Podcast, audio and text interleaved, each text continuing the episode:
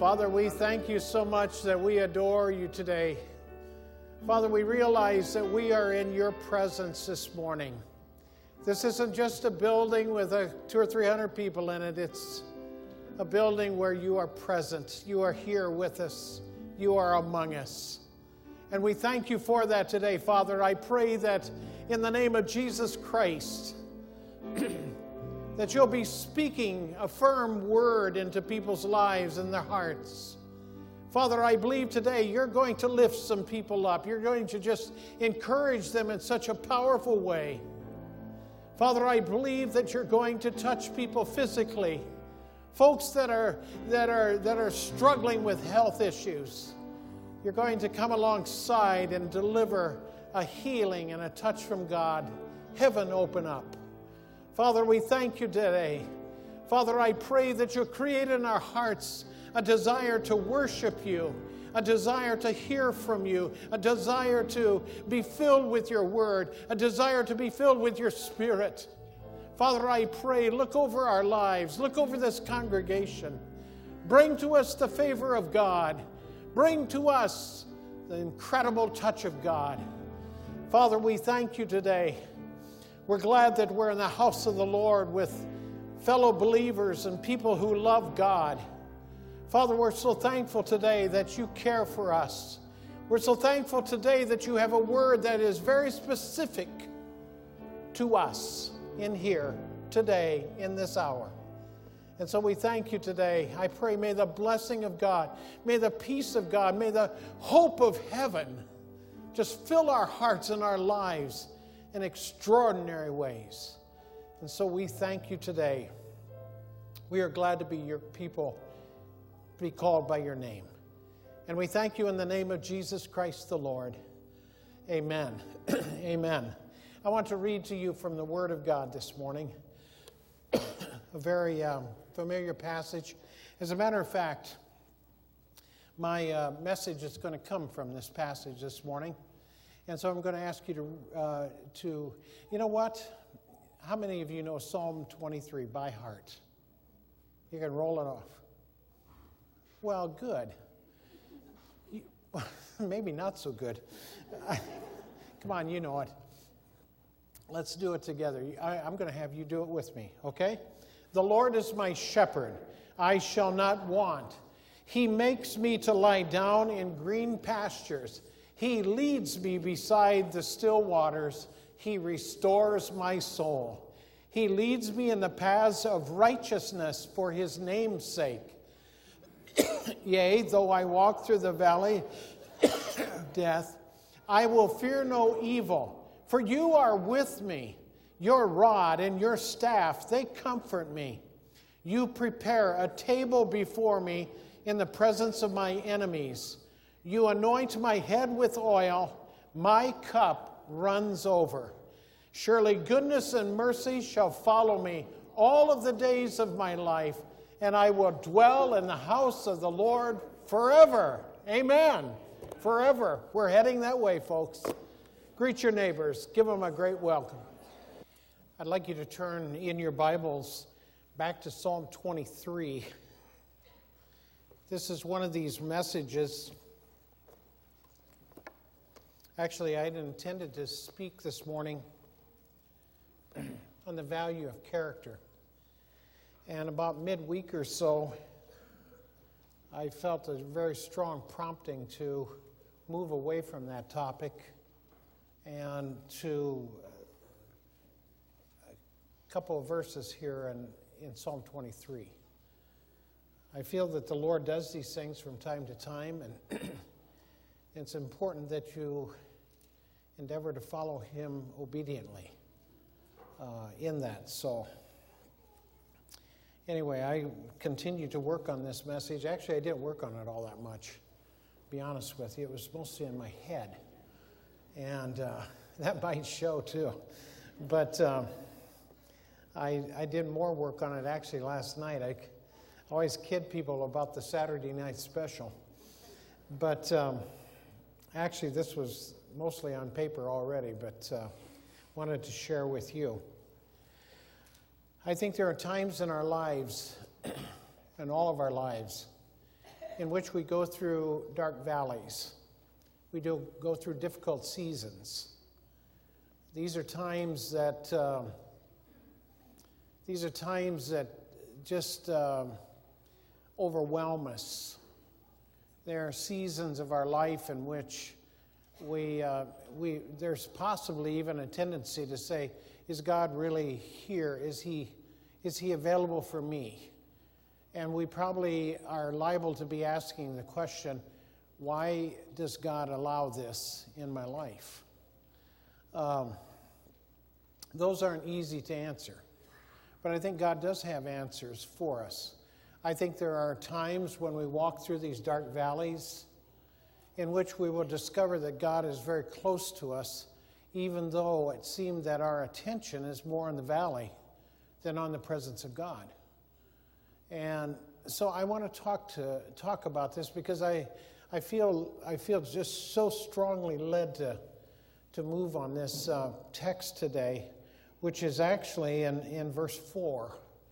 It says, Yea, though I walk through the valley of the shadow of death, I will fear no evil, for you are with me, your rod and your staff, they comfort me.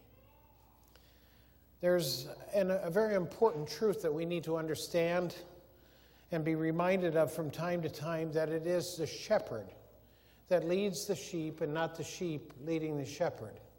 A leader of anything, whether it's sheep or people. A true shepherd is a person who is in front of the sheep. You don't drive sheep. If you've ever raised sheep, you'll understand that very quickly. You lead sheep, you lead an army, you lead a congregation, and you do that from the front. You do not do that from the back. You lead from the front. In John chapter 15, I'm going to turn there real quickly and read uh, about four or five verses here. In John chapter 15, beginning in, in verse 5, the Bible says, I am the vine, and you are the branches.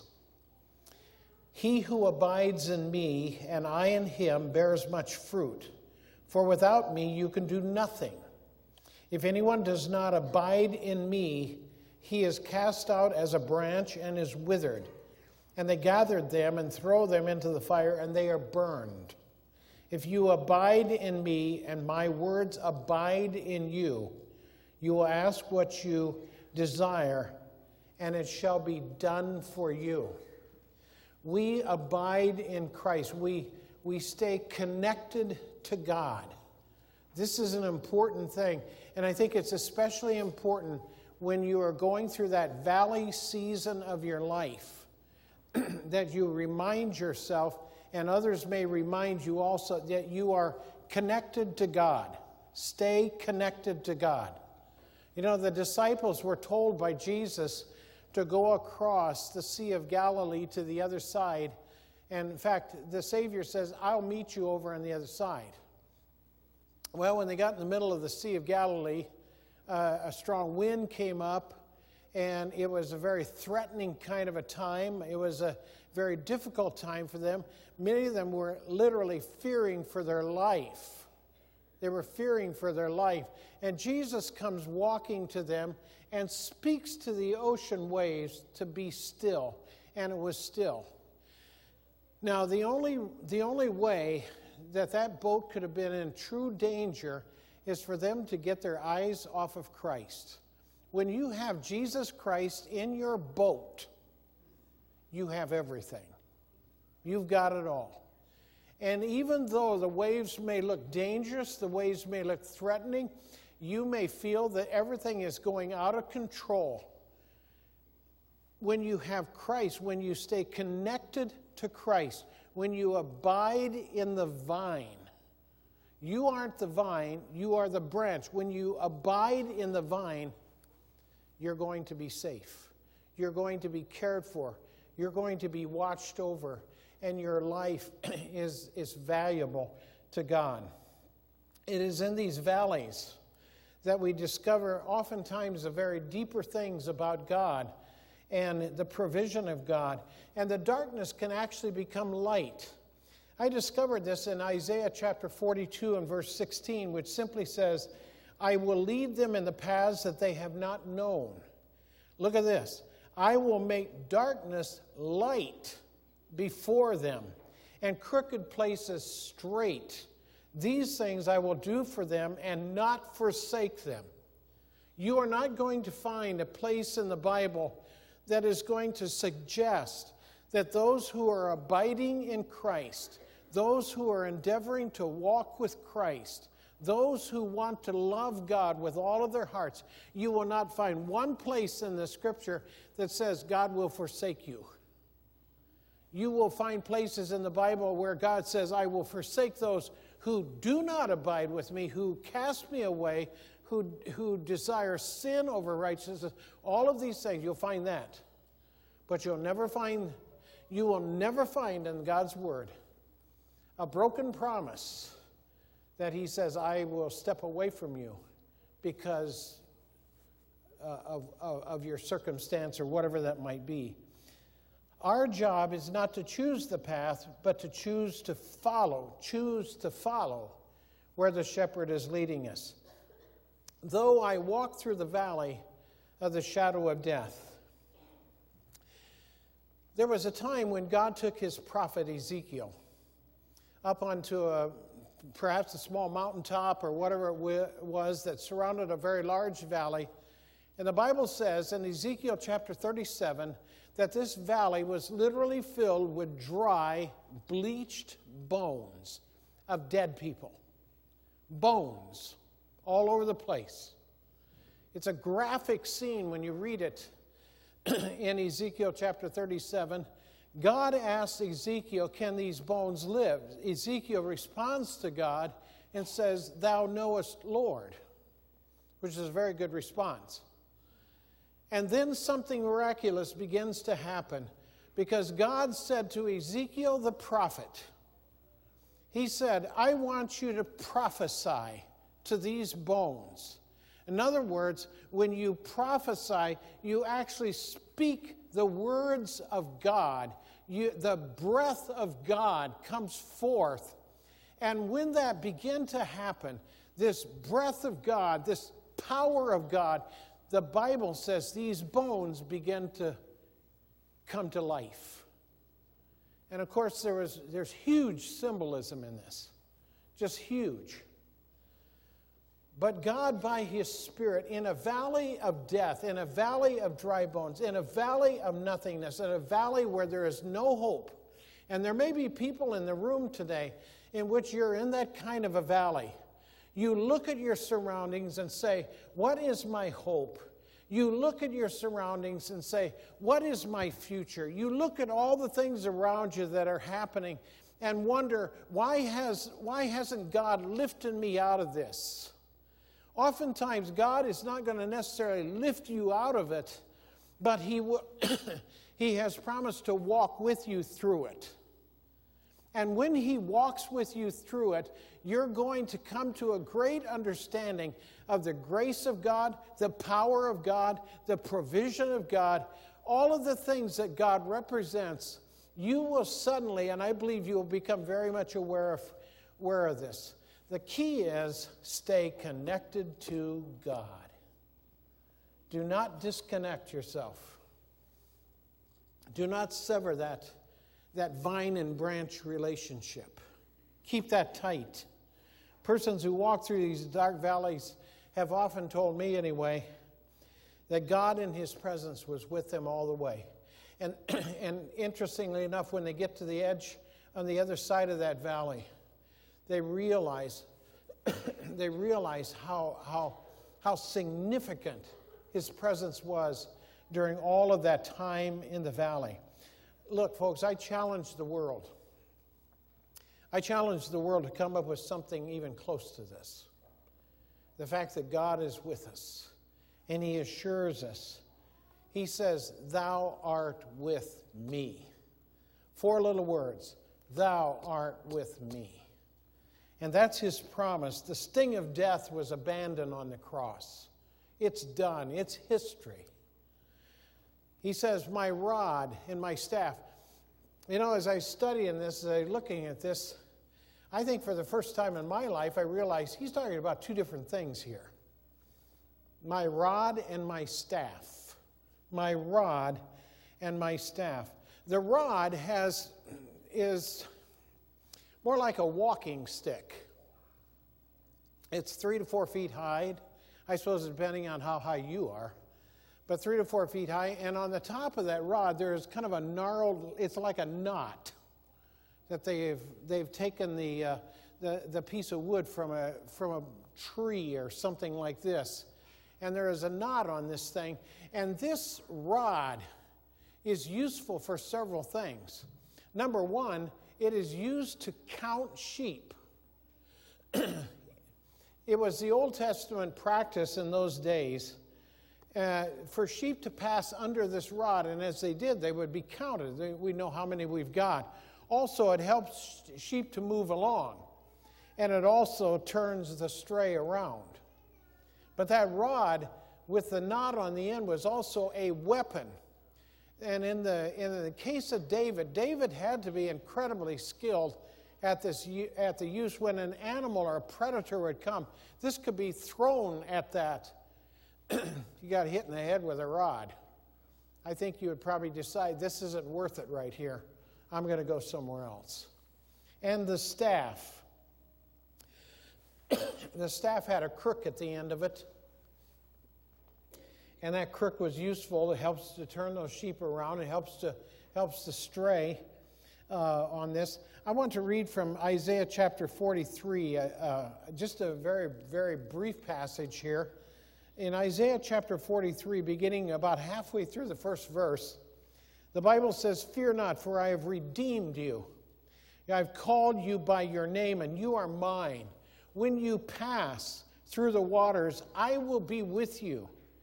And through the rivers they shall not overflow you. And when you walk through the fire, you shall not be burned, and the flame will not scorch you.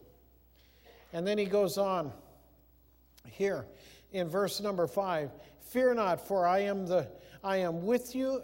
I, I'm going to stop right there. Fear not, because I am with you. And that's a, that's a declaration to me. It's a declaration to you today that God is with us, that God surrounds us with His presence. There is a love of God that goes beyond anything that we could think or imagine. There is a protection of God that is, a, that is in the same category and caliber that He surrounds us with His love and care. I think there's an interesting moment in Acts chapter 12. Herod was, a, was as, you, as you well know, a very evil person, a very evil king, a very evil kind of a ruler. And he thought it might be kind of smart. He realized that every once in a while, if I kill off one of these Christians, it really makes me popular. And so he, he arrested Peter. He puts Peter in jail. Peter's chained to two prisoners, and he's going to be executed the next morning. And what does Peter do? He falls to sleep. He falls asleep between these two prisoners. Meanwhile, down the street, there's a prayer meeting going on. They're praying for people. God answers that prayer by sending an angel to release Peter. And he walks up to the door of the prayer meeting and says, Hi, I'm free. God was watching over him. You know, one of that story, I've always wondered about this. I wonder how Herod was sleeping that night. I've always wondered about that. I'll never get to ask him that because uh, he's not going to be in the vicinity where I'm going to spend eternity. Um, but uh, anyway, uh, this, is, this is what God was at work. And then finally, in verse number five, you prepare a table before me in the presence of my enemies. You anoint my head with oil, and my cup runs over. I want you to know something. I, I, am going to reinterpret this just a little bit, a little bit freely here, a little bit differently. God says, I'm going to have you to go ahead and have lunch with people that don't like you. That's what he's saying. I'm going to have you have lunch today with people that hate you, that do not like you, but because you're going to sit down with them, you are going to be a demonstration of my provision, of my covering, of my protection, of all of the blessings of God that can come into a person's life, you're going to sit there and you're going to be a model of all of that, despite the fact that you're with enemies. Your enemies have none of that. None of that whatsoever. The Bible tells us, My cup runs over. and that's a term there. It means my life. In Hebrew, that means my life. Cup means my life. In other words, my life is overflowing with peace, with joy, with the assurance that God is at work in my life. This is my cup, and it overflows. Not just so I have enough for today, but there's an overflow of His presence, of His peace. And that's, what, that's why Peter could sleep between two guards, because his cup was overflowing. The peace of God. Let him have a good night's sleep in that thing. Folks, evil people, evil people are simply evil. I don't know what else to say about that. Evil people are simply evil, but God is always good. Always. He is still God. He's the one who rules this world. And He holds the hearts of men, the hearts of every person in His hand. The Bible says, I, He anoints my head with oil. This is a Again, we, you hear this, you hear us speak about this from time to time as we pray or something. But this anointing is a Hebrew tradition, meaning the blessing of God, the blessing of the Lord flows over that person's life, the healing of God, the hand of God literally upon you. That's what anointing means. That's what it means. And then in verse number six, very simple. Surely goodness and mercy shall follow me all the days of my life, and I'll dwell in the house of the Lord forever. when God says, Surely goodness and mercy will follow me, I think that sounds like we're pulling a little red wagon behind us and it's following me. It's not exactly that when God says it's going to follow you, it means it's going to be actively pursuing you. In other words, going after you. I'm going to go after you with my goodness and my mercy. I'm going to pursue you to provide for you in all of these particular areas of your life.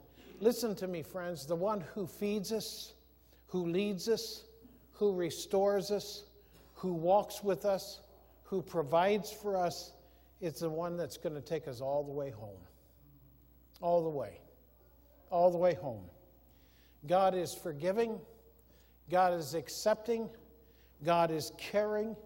He is a friend who knows every one of our needs. He is God who can change our turbulent emotions, and God can give us peace. We just did. Uh, Early this morning, we, we read Psalm 23 one more time. The Lord is my shepherd. He is Jehovah Rohi. That's what shepherd means. God is my shepherd. He, it says, I shall not want. He is Jehovah Jireh, the Lord my provider. He makes me to lie down in green pastures. He is Jehovah Shalom. He is my peace. He leads me beside the still waters. He restores my soul. He is Jehovah Rapha, the Lord who heals me. He leads me in the paths of righteousness. He is Jehovah Sidkenu, the Lord our righteous. For his name's sake, though I walk through the valley of the shadow of death, I will fear no evil, for you are there with me. He is Jehovah Shammah, the Lord who is there. You prepare a table before me in the presence of my enemies. He is Jehovah Nissi. God is my banner, and he covers me with goodness. You anoint my head with oil, and my cup runs over.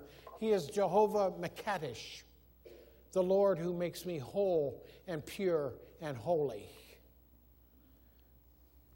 Surely goodness and mercy will follow me all the days of my life, and I'll dwell in the house of the Lord forever. The result of God running your life, the result of God running your life is that you will dwell with Him forever. Amen. Father, I thank you today for your word because your word is a living word. It is alive with truth, it is alive with hope, it is alive with direction. There are times it is also alive with correction for our life. You love us, you help us, you show us the way. And like a good shepherd, when we stray off into some corner that we don't belong in, with your shepherd's staff, you pull us back into line and help us to move along. Father, whatever our need is this morning, whatever the concern is of our life, Father, I pray in the mighty name of Jesus that you would, you would make that very real, your help, your encouragement, your strength. If somebody's walking through a dark valley today, I pray that simply the light of your presence will bring a fresh encouragement into that person's life. Father, I thank you that you never abandon us. You never get tired of us. You never get frustrated with us and walk away. But you're there to guide us. You're there to, to, to motivate us at times. You are there to provide for us, and we thank you for that. Lord, as we come to these, uh, this time of communion, I pray that you will help us to realize in a very fresh way the tremendous uh, provision of Jesus Christ in our life. All that He has provided for us, but in particular, the sins that are forgiven. We thank you for that. Father, He who has the Son has life. And we're glad that you told us that because we want to walk in the newness of life this morning. Father, I pray that you'll bless our season of communion. I pray that you'll help us. In Jesus' name, amen.